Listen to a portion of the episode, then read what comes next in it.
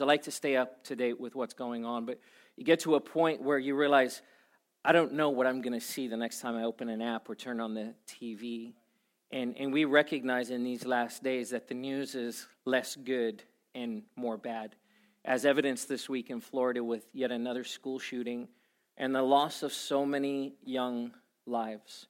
And I, I know as, as my heart is breaking, your heart is breaking for our nation, uh, for those families, and for that school affected in Florida and Parkland. Um, so I want to take time to pray this morning for Florida, to pray, pray for the, the families, the people, the students affected, and, and the repercussions of this, the fear. One of the things that we hear about is that there's just this pervasive fear throughout the nation, uh, especially within our kids, about their lives being threatened in a place that really should be a place of safety within the school environment. I was thinking about uh, history, and we're going to talk a little bit about history this morning. Throughout history, throughout the history of the world, biblical history, one of the marks of an onslaught or a, a, a kind of a push of the enemy against God's chosen people is the attack on children. It's a consistent point that, that in the Old Testament, the New Testament, through even more recent history, the targeting of children is reflective of John 10:10 10, 10, when Jesus says that the enemy comes to steal, kill and destroy. And we were reminded this week that that stealing, killing and destroying is not figurative, it is literal. It is literal. And so we are living in the midst of a time, we are in the end times. Jesus is coming back for his church, and the enemy knows it, and it is his only task to sow, to sow and, and, and, and, and cause havoc in the world around us.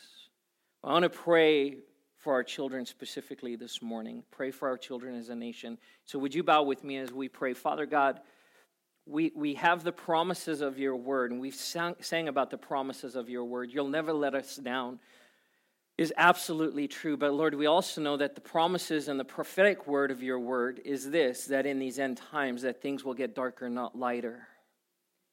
And so, God, I pray as a church that we are fully equipped to be the light in the midst of the darkness.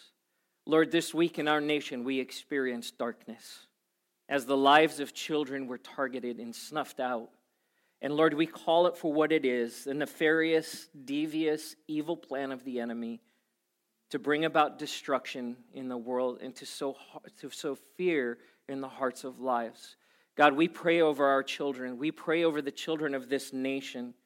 God, that they would turn to you as their, as their hearts, Lord, are, are, are, struggling, Lord, that there would be a turning to you and the empowering that comes from your Holy Spirit, that our children would be able to stand strong. I pray, Lord, that there would be protection, a hedge of protection that is set up around our kids as the enemy goes about his plans, Lord, that there would be a generation of righteous young men and women who would stand up and oppose his onslaught.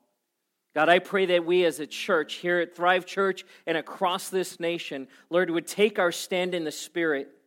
That we would take our stand, Lord, as Paul says, Lord, the weapons of our warfare are not carnal, they are spiritual. And so we would take our stand in the Spirit, and that we would cast down and pull down every stronghold and every lie that sets, it up, sets itself up against your holy and righteous name. God, we pray for uh, safety and healing and protection, Lord, and, and comfort over the families and over the people whose lives have been affected by this shooting this week.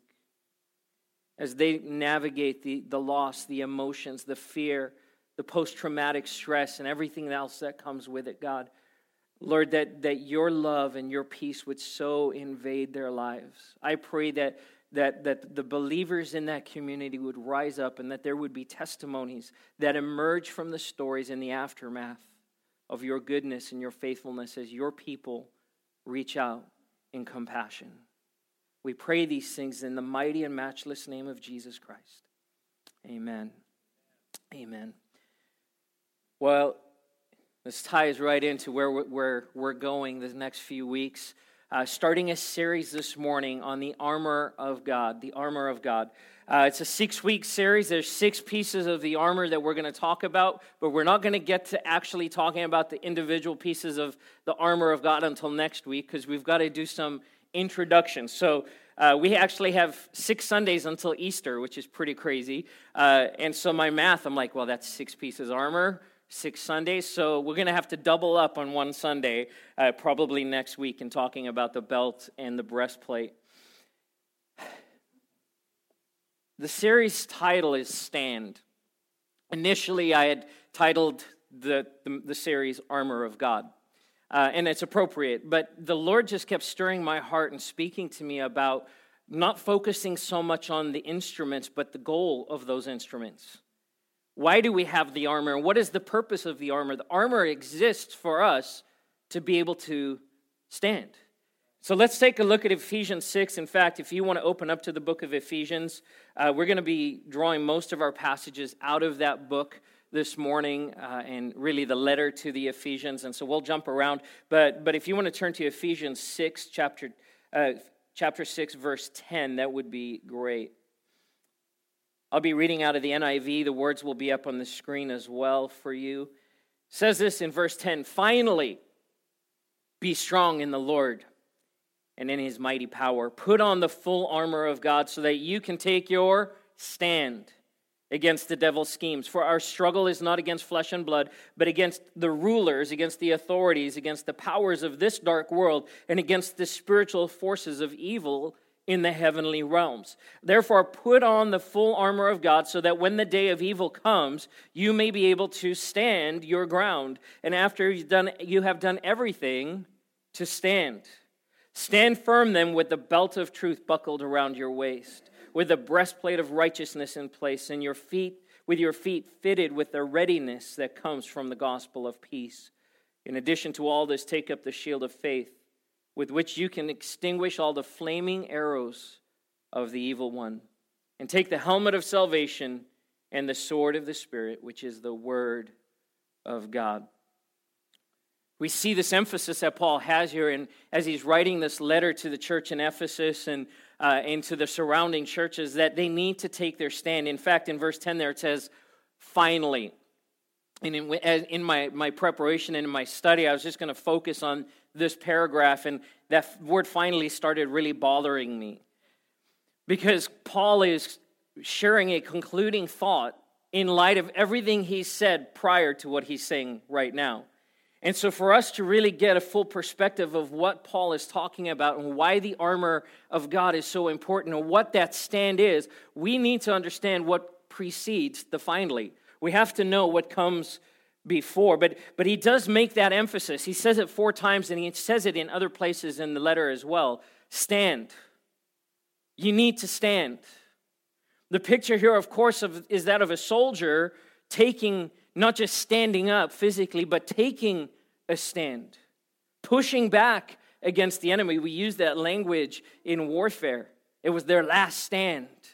It was that place, the battle was at its, at its fiercest, and, and, and the army, the t- soldiers, the battalion, or the group, they took their stand. They made their stand on that beach or on that mountainside, on that cliff. It's where they made their stand. They took their stand and they started pushing the enemy back. It's the picture here that Paul wants us to understand is, is that as believers, we have to take a stand. We have to take a stand. A soldier is not effective on the ground. A soldier has to be standing, has to be ready, has to be prepared for the battle that is coming. And the battle is coming. The battle is coming. I love history. I, I enjoy watching things like the. Well, I used to watch the History Channel now, like History Channel, it's not so much about history. It's more about like ghosts and weird stuff. I'm like, how's that historical? Back when the History Channel really was the History Channel, uh, I really enjoyed watching shows about history. And in fact, our family, we just kind of have this, this bent towards this enjoyment of watching uh, documentaries, historical documentaries. Um, especially for me, it was growing up. I, I love watching documentaries about World War II. There was a whole series of DVDs that came out. Remember those DVDs? They were like little discs you put in a machine. Um, and I watched it was the, the world at war, and it was pretty amazing. And this whole historical treatment, looking at the history uh, behind World War II or other things in, in history. I enjoy learning about the events and and the, the, the, the, people and the situations that have shaped the world that we live in. In fact, it's said that if we ignore history, we're doomed to repeat it because there's clues in history about uh, the nature and the heart of man and the way that the decisions we make and the way we do things, and sometimes we do it the wrong way. And we need to learn from that. And so the study of history is important. We know that because we t- learned it in school, right? Any history buffs in the house? Anyone's like, yeah? Anyone agree with me about History Channel? Yeah, you're like, I think we should sign a petition or something. There's so often hidden clues as we study history. There's things that we don't realize, that we don't see behind the surface that cause things to happen the reasons why things played out the way they did, the, the people that were involved, or the situations, or the engagements, or the conversations, or the meetings that took place that shaped our history, the, the finances, the economies. And, you know, I, I lived in South Africa, which, and I grew up there. Well, South Africa became a colony after the Dutch East India Company discovered that they could sail around the, the, the, bottom of Africa to get to India for the spice because spice in those days was big bucks, right? A lot of money. And so they established Cape Town as a, a halfway point from uh, Europe to, to India. Uh, you would know that unless you studied the history. And so there's these little clues, and it's the job of historians, it's the job of archaeologists. It's the job of theologians, and can I suggest this morning's it's your job and it's my job as well to do the work of digging and the work of discovery. It was neat in Israel to watch. Uh, there were some active digs going on when I had the opportunity to visit there, and you know, and it's the whole deal. They got the little canopy and the cool vests and the outfits and little brushes, and it really is the way that you see in the movies and stuff. And they're they're discovering, and, and you get you see these archaeologists. They just get super, super, super excited when they make a discovery.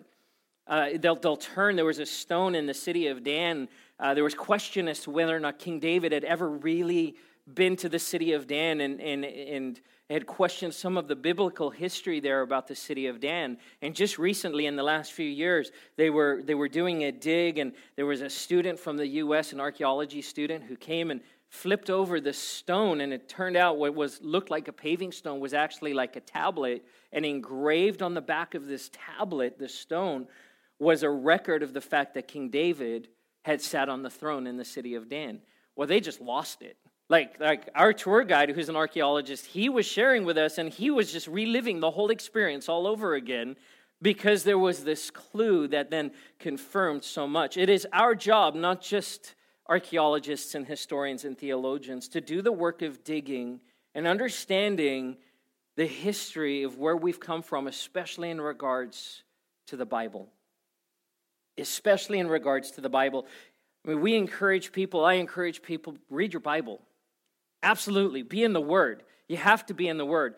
The danger is this is that we can take passages out of context. We can read a verse or two and then apply it to our lives and go, see, the Bible says, well, that's not accurate. In fact, in Bible college, we call that bad hermeneutics.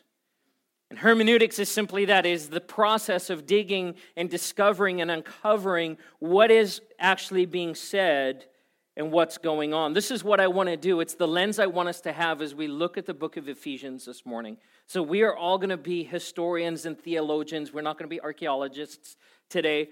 Unless you really want to, you can go dig in the dirt later. Um, but we're going to take a closer look at the book of Ephesians because that word finally requires that we do.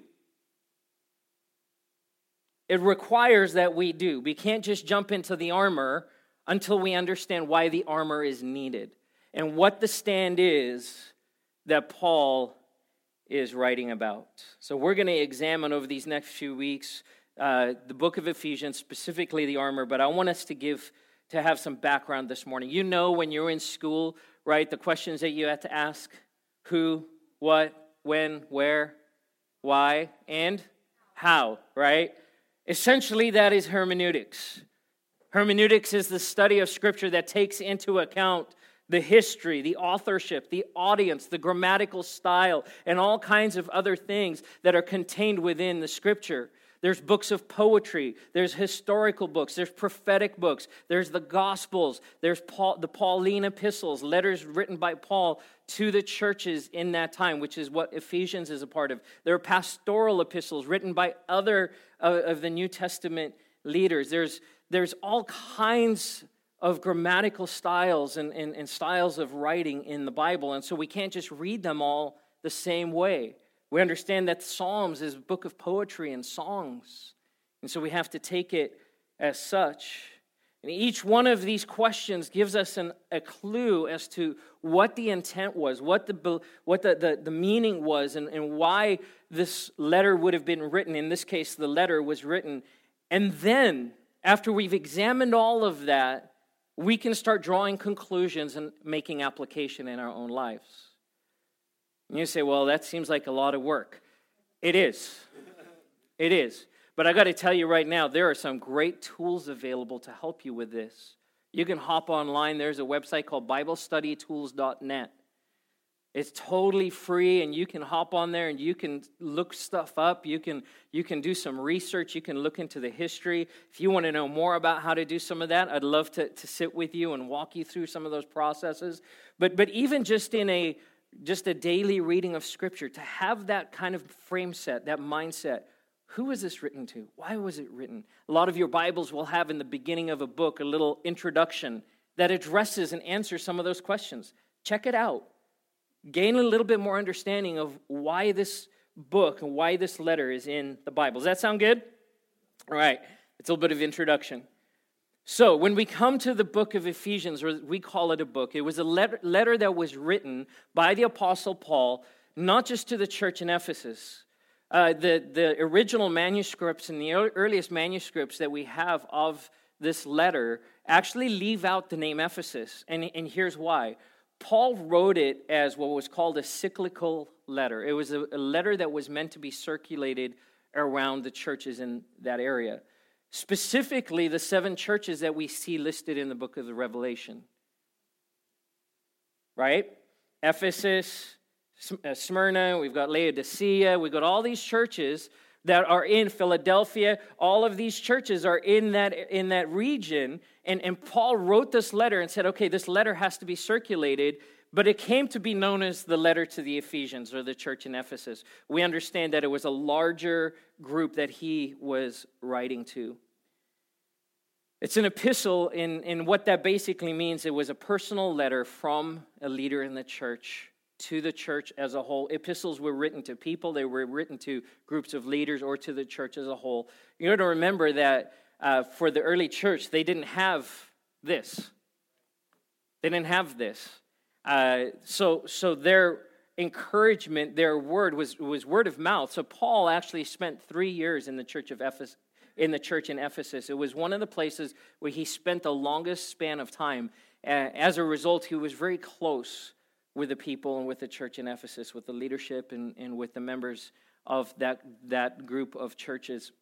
You can read about that in the book of Acts. He talks quite a bit about being in Ephesus. He was there on two different occasions and he talked very fondly about them. So he writes this letter to them, this epistle to them, uh, as the purpose of it is this an encouragement to the church.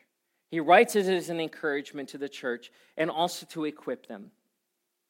He writes it to the church to equip them, saying, Listen, I've got some things I need to share with you about what the church of Jesus Christ is all about. In fact, Ephesians in the scripture is the most complete work that we have in regards to one of the early church leaders giving instruction to the body of believers on how they should act and live. Ephesians is kind of a go to for pastors. I love reading Ephesians because it encourages me and helps equip me in the role that I have. But the reality is, is Ephesians is for all of us because Paul wrote the letter not just to the leadership, but he wrote it to the whole body. And so there's things that we can take from that. So, encouragement and equipping of the church. The major theme, and there's one major, absolutely major theme. If you're taking notes, you can write this in all caps and underline it uh, in the book of Ephesians, and it is the word unity. It is the word unity. Paul addresses unity more than anything else in the book of Ephesians. It is absolutely his goal, his desire that after reading this letter that there would be this understanding about unity in the church, specifically unity in Christ and then unity within the body. The unity of the Spirit, as Paul calls it, and then the unity of the body of Christ. This is the overarching theme of the entire letter. Okay, and this is important for us to keep in mind when we start talking about the armor of God. Because remember, that finally sets us up for what we have to take our stand with and in and against, right? And you see how that connects. If the theme of the whole book is unity, what are we taking our stand for? Unity. What are we taking our stand against? Division in the body of Christ. Super important for us. Now, if we just jumped into the armor of God, uh, we wouldn't necessarily get that out of that. Now, that doesn't mean it's less impactful or important, but it gives us some clues as to what Paul's goal is here. You know, one of the things I've noticed in my life is that I can come to the armor of God and I can treat it like, like the utensils in my kitchen, right? Oh, today I need this piece. Today, I, uh, you know, I need the meat cleaver. Tomorrow, I need like the paring knife. For this job, I'll need this instrument, and for that, I'll need the blender, right? And we kind of piecemeal the armor out, thinking that they're separated, that they each have a singular function, uh, but they can be used independently. The reality is, is the armor of God cannot function that way. It has to function as a whole. The idea that an, a soldier would say, you know, today I'm just going to take my shield. I'm just going to go with the shield. Like, you know, I, I feel like I just need to have more faith today, so I'm just going to grab the shield and head out into my day. Uh, we would call that foolish or even deadly. And so the idea is this is that the, the soldier would be fully equipped with all of the armor. And so when we understand the theme and the major purpose of Paul writing this book, it gives us motivation to say, okay, that's why I need all of the other stuff. I'm getting a little bit of ahead of myself, but but we capture that image right? The Roman soldier, by the way, in Ephesus, that city was a major trading port. It was on the Aegean Sea. Uh, it was a crossroads. It was a melting pot. There were so many people coming through there. Uh, there were Greeks. There were Jews. There were people of all kinds of nationalities. There were tradespeople. There were people who were originally from that place. Uh, one of the, the, the unique things about the city of Ephesus is they had one of the seven wonders of the early world was right there in that city and was the temple of Artemis, the goddess Artemis or Diana, who is the, the god of, goddess of fertility. And so here's what we know historically, not just from scripture, but from historical record about Ephesus. There was a lot of money changing hands. There's a lot of money. We know that there were people that loved to be entertained. They had a massive theater. I believe it sat like 65,000 people in this theater that was carved into the mountainside. Uh, in fact, we read about that theater when some of the disciples are pulled in there and accused of stirring up uh, dissension in the midst of the city. We know that there was a lot of uh, uh focus on sex in that city because of Diana and because of that temple. And so a lot of people would travel there and, and enjoy themselves in that city right? And so there's money, there's, there's pleasure, there's, there's sex. Sound familiar? Right? And so these are some of the things that, that are happening in the city as Paul and as the early church is established. Then there's a thriving, flourishing church that is established. But there were troubles, there were challenges that they faced in the midst of this place. And so, one of the things that they would have seen on a regular basis in that city were Roman soldiers because it was a part of the Roman Empire. And so the, the, the, image of the Roman soldier and the armor of the Roman soldier was familiar to everybody. Everyone was familiar with it. And so it's interesting to, to read how Paul uses that imagery, and he uses it in other places in other writings, but this is the most complete use that we see of Paul using the armor of God or the, the picture of the armor because everyone would have understood it and understood that it wasn't piecemeal you had to take on the whole armor in order to be effective. They had experienced that firsthand. I want to make five points this morning, and I want to talk about the major messages within the book of Ephesians, the letter to the Ephesians. The purpose of writing the letter was to address unity. But then Paul goes into five specific areas where he unpacks some thoughts and ideas that address uh, that, that major theme in smaller chunks. And that's what I want to focus on for the next few minutes this morning. And we'll end with that. We'll talk about the belt of truth next Sunday. But this is kind of the setup, it's the, the prequel, if you will, to the armor and what comes next. So the first thing is this the first major message in the book of Ephesians, starting right in chapter 1, is this it's God's ultimate purpose. God's ultimate purpose. We've already sang about that today. We've talked about that today. We've prayed about that today. That God has a plan and He has a purpose. And that plan and that purpose predates you. It predates your life, it predates your time on this planet, it predates even the church in Ephesus.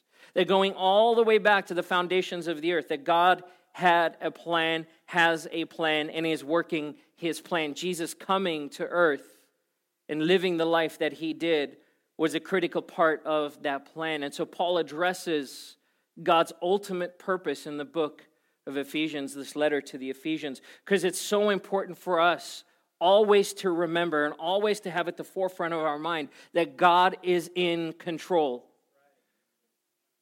God is in control. He's never not in control. There's never a point in our lives, in our story, in the world around us where, where God goes, Oh, didn't see that coming. How did I miss that one? Ne- never, ever. That God is ultimately in control and He has a purpose. We see this in Ephesians 1, verse 7 through 10. Paul writes this In him we have redemption through his blood, the forgiveness of sins, in accordance with the riches of God's grace that he lavished. I love say lavished. Lavished on you.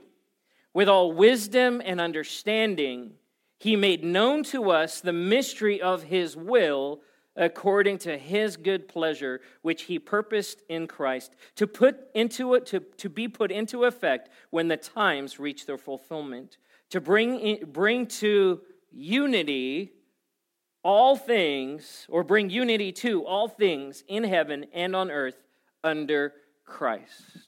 See, what happened in the Garden of Eden was that the unity that existed between man and God was broken because of sin. Unity stopped being a thing. There was brokenness and there was division, not just between God and man, but now between man and man. There was enmity and strife and war. And God's ultimate plan and his ultimate purpose was not division, it was unity and is unity. And so God's ultimate purpose, as expressed here, is that through Jesus Christ, all things, which includes everything, Nothing's left out, that all things would be brought into unity under Christ. On heaven, in heaven and on earth. When Jesus prayed, Your will be done in, on earth as it is in heaven. That is a reflection of, of God's purpose. Father, that you want unity to exist here on earth and in heaven, and, and that unity would exist under the lordship of Jesus Christ. And so Paul takes time to remind the Ephesians, to remind the church hey, this is important. This is important for you as believers. This is important for you as a church because the enemy is going to try and tell you something different. He's going to lie to you and tell you, no, there's another way. That it's okay to kind of do your own thing, to go your own direction, to plan your own purpose, to, to you pave your own way, right? It's, it's my life to make my mark. No, no, no. It's God's life to bring under his submission and his authority, to align our lives with his plan and his purpose. Was he a dictator? Not at all. He's never going to force you to do that. But it's an invitation for us to step into his plan and his purpose.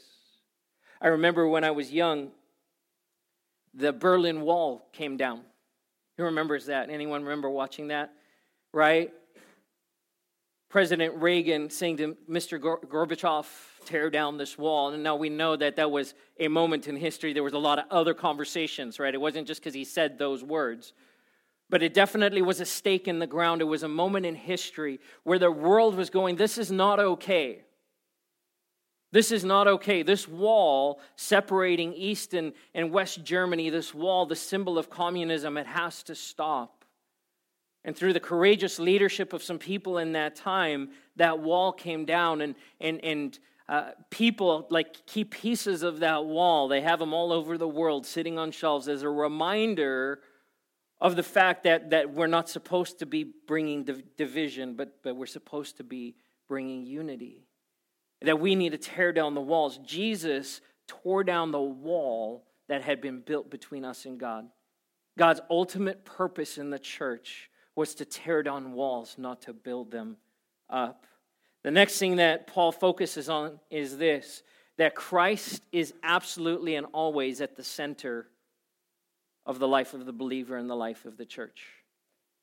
Christ is central to who we are. Ephesians 1 22 and 23. And God placed all things under his feet and appointed him to be head over everything for the church, which is the body, the fullness of him who fills everything in every way. Without Jesus, we have nothing. Without Jesus, we are nothing and that Christ doesn't want to be Lord of parts of our lives. He wants to be Lord of all of our lives, over every part of who we are. And if Jesus stops being central to our walk and to our existence, we will get dissuaded, we will get distracted, we will be veered off course, and we will start believing, as Paul says in other places, we will believe the lie. We will believe the deception. If Jesus is not central to who we are, as the believer, as a believer, and as the church, we will believe other things. It's one of the reasons that the vision statement for our church is helping people thrive in Christ. Because he is absolutely central to everything we are and everything we do. He is our Lord, He is our King, He is our Savior, He is our all in all. And we cannot and should not ever imagine or try to imagine or be enticed to imagine life without Him. It's a dangerous road, it's a slippery, slippery slope. Third thing is this Paul addresses the living church with Christ as the head. The living church with Christ as the head. The world at that point in time was marked by serious, serious division. You had the division of Jew and Gentile when it came to Judaism and that, that, that, that particular faith. You were either Jew or you were Gentile. You were in or you were out. And there was no middle ground, right? Jews did not associate with Gentiles, and that's just the way that it was. But there were other things, right? There were, there were Greeks, there were Romans, there were all manner of people, especially in Ephesus, passing through, plying their trades, trading their, their goods. You had the soldiers, you had the military who took a stand in those communities, the strong ones, the ones that were feared. And so there's so much division in the world at that time. Here in Greek, especially, you had those who, the Greeks were thinkers. Paul, even when he goes to, uh, to, to Athens and he debates and argues with the big thinkers of the time, right? We remember names like Aristotle and Socrates right? They were the thinkers. And so there were the really brilliant people, and then there was just the common man. All of these divisions man versus woman, slave versus free, division, division, wall, wall, wall, wall, wall. And, and Paul says to the church that, listen, we're not that way anymore. That's not who we are.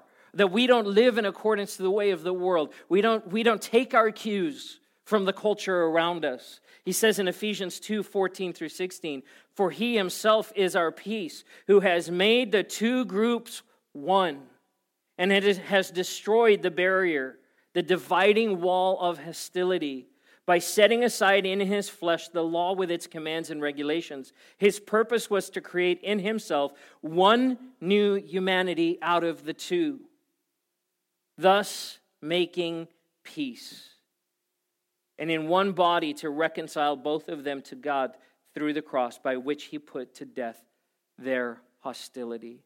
that the work of Jesus in the body of Christ was to remove the obstacles and remove the divisions and remove the things that would separate us from each other. Here, specifically dealing with the Jew and the Gentile, but in other parts of the letter, he addresses all of those other groups of people as well. And he says, Listen, your temptation as a church is going to be this. You're going to look at the world around you and go, Well, it's okay for us to do this in the church because it's a part of the culture. It's okay for us to make these decisions or treat people a certain way because you know it's just the culture that we live in. And unfortunately, that has become the mark of Western Christianity, or one of the marks of Western Christianity, is that we take our cues too often from the culture rather standing in a place of being counterculture to saying, you know what, we're not of this world, we're not of this kingdom, we don't take our cues from this culture that we're to influence the culture with the kingdom of God. We're supposed to look like no one else around us. And, and correct me if I'm wrong, it seems to me that this is a major battle in the hearts and minds of believers today. That I, I don't want to stand out, I don't want to be a weirdo, right? I don't want to be labeled. Man, if I'm being labeled for Jesus, label me all over. Label me all over because I walk under the authority of Jesus Christ, not in fear of the culture of this world. Ephesians 4, verse 16 says this From him, the whole body, joined and held together by every supporting ligament, grows and builds itself up in love as each part does its work.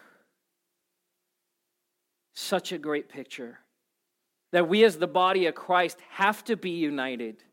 Because if we're not, we cannot function. In the same way that my body, if, I, if my arm is separated from my body, I cannot function. Not only that, I'm going to be in extreme pain. Right? Hello? If one of your parts of your body is even your little toe, come on, how many of you stubbed your little toe before, right? And it's like your whole body hurts. Your whole, you're like, how is the top of my head hurting right now? It's just my little toe. Why? Because the body is designed that way, and it, when there's the, the separation comes, we not only do not function and lose our effectiveness, we hurt. It hurts. And so the lordship and headship of Christ is displayed in the way that we live and function as the body of Christ. If we are the body of Christ and Jesus is our head, if he is the, the, right? My big fat Greek wedding, wedding. anyone? Right? The man is the head, but the woman is the neck, right? It's not like that, but that just popped in my head. Christ is the head. He is the authority, and we are under his authority and under his lordship. And we have to submit ourselves to that because when his headship directs us in a certain direction and tells us which way we need to go, right? If my left leg is like, I want to go that way, and my right leg went that way, this is a problem. And it looks funny. When the body of Christ, under the seeming headship of Jesus, when we stop submitting ourselves to the headship and part of the body goes this way and part of the body goes that way, it looks funny to the world. It looks weird, it looks contorted, it looks messed up. And guess what? It's not their job, it's not the world's job to tell us how to follow Jesus. It's our job to submit ourselves as a part of the body of Christ and say, I am under his headship. And I need to stand aligned with who Jesus is in my life. And I need to figure out how it is that I'm connected to the whole and then stay connected to the whole. And can we just agree that's a daily battle? At least for me, it is. Because so often my heart and my flesh want my what, what my heart and my flesh want without real consideration for other people, let alone for the headship of Jesus Christ in my life. Under this covering, Paul writes about in Ephesians 4 the function of the fivefold ministry in the church. He names in Ephesians 4 the apostles, the prophets, the evangelists, the pastors, and the teachers. And he talks about how this fivefold, these, these five offices or functions within the body of Christ exist for this purpose for the building up and the equipping of the saints for the work of the ministry. I got to tell you, I love that verse. I love that verse. It requires a lot of me as a pastor, but I also love it because it's a reminder to me that it's not my ministry, it's your ministry. You're the ministers. And that Jesus, with that covering, with that authority, and that with that headship, says that we need to be built up. We need to grow in our strength, understanding what He's called us to, being a part of the local body of Christ so that we can be equipped and then released to do the work that God has called us to. It's an amazing and beautiful picture. For those of you who are math whizzes, anyone like equations? Anyone like, I love equations. All right, I got an equation for you. It goes this way it's a, it's a word problem. All the kids are like, come on. Unity plus maturity under God's authority equals effective ministry. Unity plus maturity under God's authority equals effective ministry. We can't, we can't do it without all of those com- components being a part of it. And so we have to submit ourselves. You know, Paul mixes metaphors, which in English is not a good thing, right? We get can get confusing. But in the book of Ephesians, man, he just he talks about the body, he talks about the family, he talks about a tree being rooted and established, he talks about a bride, right? And then he talks about a soldier. And there's all kinds of metaphors going on. And it's like, okay, Paul, pick a metaphor and stick with it. But I think his, his whole purpose here is to paint a complete picture. And it gives everyone the opportunity because I might relate more to the picture of the soldier and less to another picture. But, but Paul's idea is that I want to get, I want everyone to get this. I don't want anyone to miss the importance of what this is. That last one, though, when he ends with finally stand with the armor of God, he punctuates it in talking about our role as soldiers in the kingdom of God. Understanding that an army of one is not an army. I know that was like a slogan, right, for the army here. An army of one is not an army. An army, by definition, is multiple people coming together, standing shoulder to shoulder. See, the effectiveness of an army depends on the individual members being equipped and trained, taking up the weapons of their warfare, and then standing shoulder to shoulder in unity with each other and responding as one to the directives of the commander. I read that again. The effectiveness of an army depends on the individual members, you and me, being equipped and trained, and then taking up the weapons of our warfare, standing shoulder to shoulder in unity with each other as we respond as one to the directives of our commander. These things all have to be in place. So by the time Paul gets to talking about the armor of God, this is the picture that he's painted that we cannot be fractured. We cannot be divided. We cannot walk in a way that says, Oh, I love my brother when I don't. When I allow things to settle in my heart that are not of the Lord, but then expect to be effective in that. Paul says, Don't bother them with the armor of God because this is where we take our stand. This is powerful for us. Number four is this Paul addresses the new family of God. He addresses the new family of God, Ephesians 2 19 through 20. Consequently, you are no longer foreigners and strangers, but fellow citizens with God's people and also members of his household, built on the foundation of the apostles and prophets, with Christ Jesus himself as the chief cornerstone. Another metaphor going on here. That we are no longer foreigners and strangers. That we're now citizens of heaven, and not only that, we're not just citizens, we're not resident aliens, we are members of his household. He talks in another part of the book about adoption that we were predestined to be adopted into the family of God, that we're no longer on the outside looking in, but that we are part of this new family of God that is diverse and it's beautiful, that it's representative of heaven, every nation, every tribe, every tongue, every people, every age group. That's this new family of God. And it stood in stark contrast to the world and the culture in Ephesus and that surrounding area. See, because those lines of distinction were very, very clear in that culture. But within the church, Paul is saying there cannot be any of these lines of distinction or division. That we have to be one as the body, as this new family. By the way, he uses the word one 17 times in the book of Ephesians. 17 times.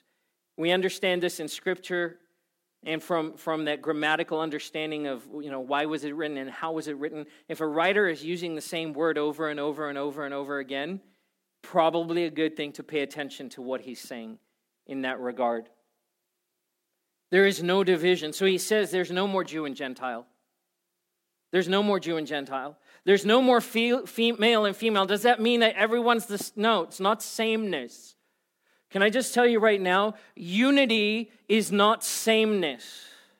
It's one of the lies I believe the enemy has perpetrated on our culture in, in wanting people to, to feel like they have equality, that we push people towards sameness. We're not the same. How boring would that be if we were all the same? Male and female are not the same. But our diversity is to be celebrated our cultures, our languages, everything that makes us different under Christ is the thing that kind of binds us together and is celebrated. But there's no more division. There's no more, well, if you're a man, you're over here, and a woman, you're over there. No, in the body of Christ, we all fit. We all have that place. No more slave or free. Everyone is the same. All are one in Christ and he is the same Lord over the church today as he was then. And, church, it's so critical for us to understand this and not just to know it, but to get it in our hearts. That in this place, in this expression of the body of Christ, that we cannot look down or separate or push aside or devalue or think one has more to offer than another because we are then tearing at the very fabric of what makes us believers in Jesus Christ. We are all one as this new family. I love all my kids. I don't love one of my kids more than the other. I just love my kids. Right? Come on. I love my kids. And I have different relationships with my kids, but I never go, well, I love this one more than that one because that's not the heart of the Father. And if He doesn't treat us that way, we have no place to do that to each other. And then finally, He addresses Christian living and conduct.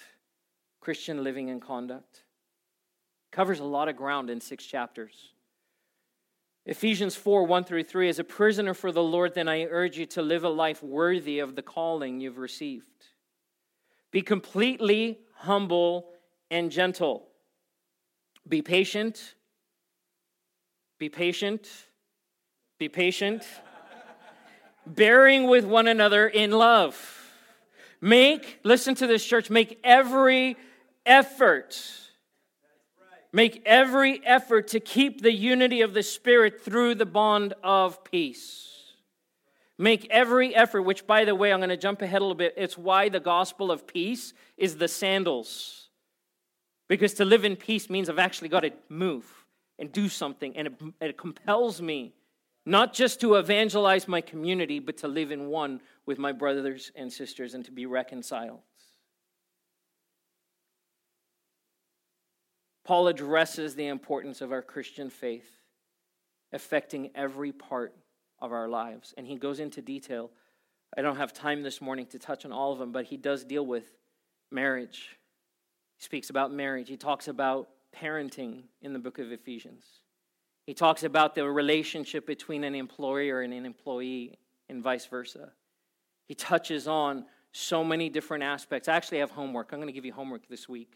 Um, if you have the Bible app, uh, get the book of Ephesians, go to the book of Ephesians, and then just try listen to the, the, the whole book as just kind of as one cohesive thought. By the way, when Paul wrote the letter to the, the church in Ephesus, he did not put in chapters and verses. Right? And, and it actually, it doesn't serve us well because we get to the end of chapter one and we're like, okay, done, and we move it aside. And, and when you read a letter, right, if, or an email. Um, you don't get to end of one paragraph and go, okay, I'm done with that thought. Let's kind of set that aside. No, you read it as a whole. Am I right? With Scripture, the problem with our chapter and verse divisions is that we start seeing them as individual thoughts, and they're not. There's a cohesive picture that Paul is trying to paint. And one of the easiest ways I found to, to kind of get some clues and do a little bit digging is to listen to it rather than read it. And just listen to the book of Ephesians through a few times. And, and I've said this before don't read it, let it read you. Let it start uncovering maybe things in your life. If you were in Ephesus and Paul was writing this letter to you, what were the things, or what could be some of the things that stir in your heart? You're like, ooh, right? As my friend Alan says, ouch, bro. right? You're like, ouch, Paul, come on. Because there's so much contained. And so rather than us spending the next hour, because we got to go, unpacking some of that, we realize that Paul deals with Christian living and conduct, and there's actually a way that God expects us to live our lives as believers. That our witness and our testimony to each other and to the world will be effective by, affected by the decisions we make and the way we live our lives in public and in private. In public and in private. Because the enemy knows what you do in private, even if the people around you don't. And so we have to make sure that our lives are, are in, in, in alignment and in, in accordance with what the instruction of Scripture here is specifically from Paul. I want to close with this final passage. It's actually out of Second Corinthians, also written by Paul as we prepare our hearts, and that's my homework, read the, read the book of Ephesians, listen to the book of Ephesians, kind of saturate yourself in the book of Ephesians this week. So that next week, when we start talking about the armor, that you'll go, oh, that's why that's important. That's why that's that's how that is connected. And you'll start drawing those lines of, right? It's like an investigator with the string on the, the, the, the board, right? That's why those things are supported or encouraged by each other. Paul writes this in 2 Corinthians chapter 10 verse 3 through 5. For though we live in the world, we do not wage war as the world does. The weapons we fight with are not the weapons of the world. On the contrary, they have divine power to demolish strongholds. We demolish arguments and every pretension that sets itself up against the knowledge of God, and we take captive every thought to make it, make it obedient to Christ. We make it obedient to Christ. When we come to the armor of God, this is, this is the goal. It's to know what those tools are, what, those, what that armament is what those weapons are. They're not carnal weapons, they're spiritual weapons. They're weapons that are powerful and effective when they are placed in the hands in a complete way of believers who submit themselves to God's plan, His purpose, His authority, to the unity of the body, to this new family, and to living their lives in a way that honors and glorifies God. Can I tell you, if, if we would be that kind of church, watch out. watch out. The church in Ephesus and those seven churches in, in that region were considered and are considered the birthplace of Christianity as we know it. Jerusalem was where the council was. Antioch was that rogue church that started sending out missionary journeys, but it was here in Ephesus, in Colossae, in Galatia, in all of these communities where really the church was birthed. It's in what's now known as Turkey. Turkey is less than 1% Christian. Why? Because they didn't keep reading Paul's letter and saying, This is important for us. Woe to us that we would get comfortable and say, We're okay. We're good. It's all right. We can let that slide. That attitude, that inclination of that heart, of the heart, that thought that my idea about who God is in my life, that when we let those things slide, we start walking down a similar road. And maybe not in the next generation or the next generation, but years and decades and centuries from now, if the Lord tarries, that people would look back at us and go, oh, that used to be a Christian nation. That used to be a Christian pe- people. There used to be Christian churches in that place, but not anymore.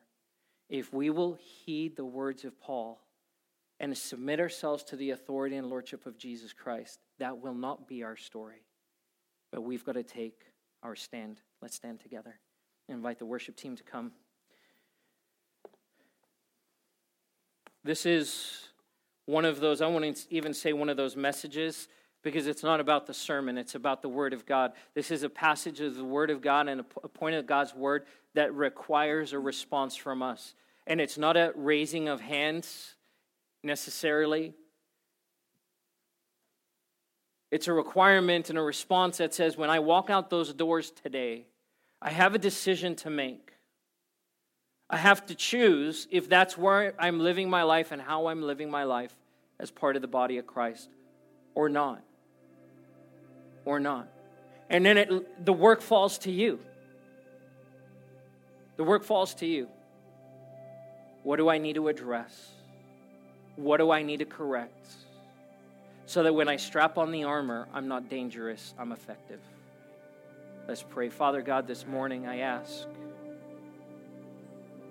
that by your mighty Spirit that you would touch hearts and minds today. Lord, that a letter written to a group of people 2,000 years ago is just as effective and just as appropriate for us today. The culture and the context is different, but the message is clear.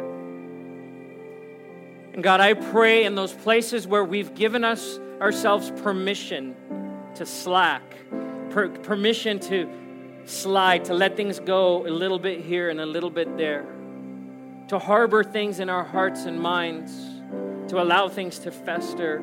Lord, where the unity of the spirit and the unity of the body has been compromised in even our own lives. God, that we would be empowered to take the steps we need to bring redemption and reconciliation. That we would submit ourselves to your lordship and your authority in our lives that we would be an effective church as we stand together. Jesus' name. Our prayer team is available if you'd like to pray with someone for anything whatsoever. They'd love to pray with you. They're available at the back. Let's close in worship together. Thank you, Lord. Thank you, Jesus. Just as I am, I come. Hallelujah. Hallelujah.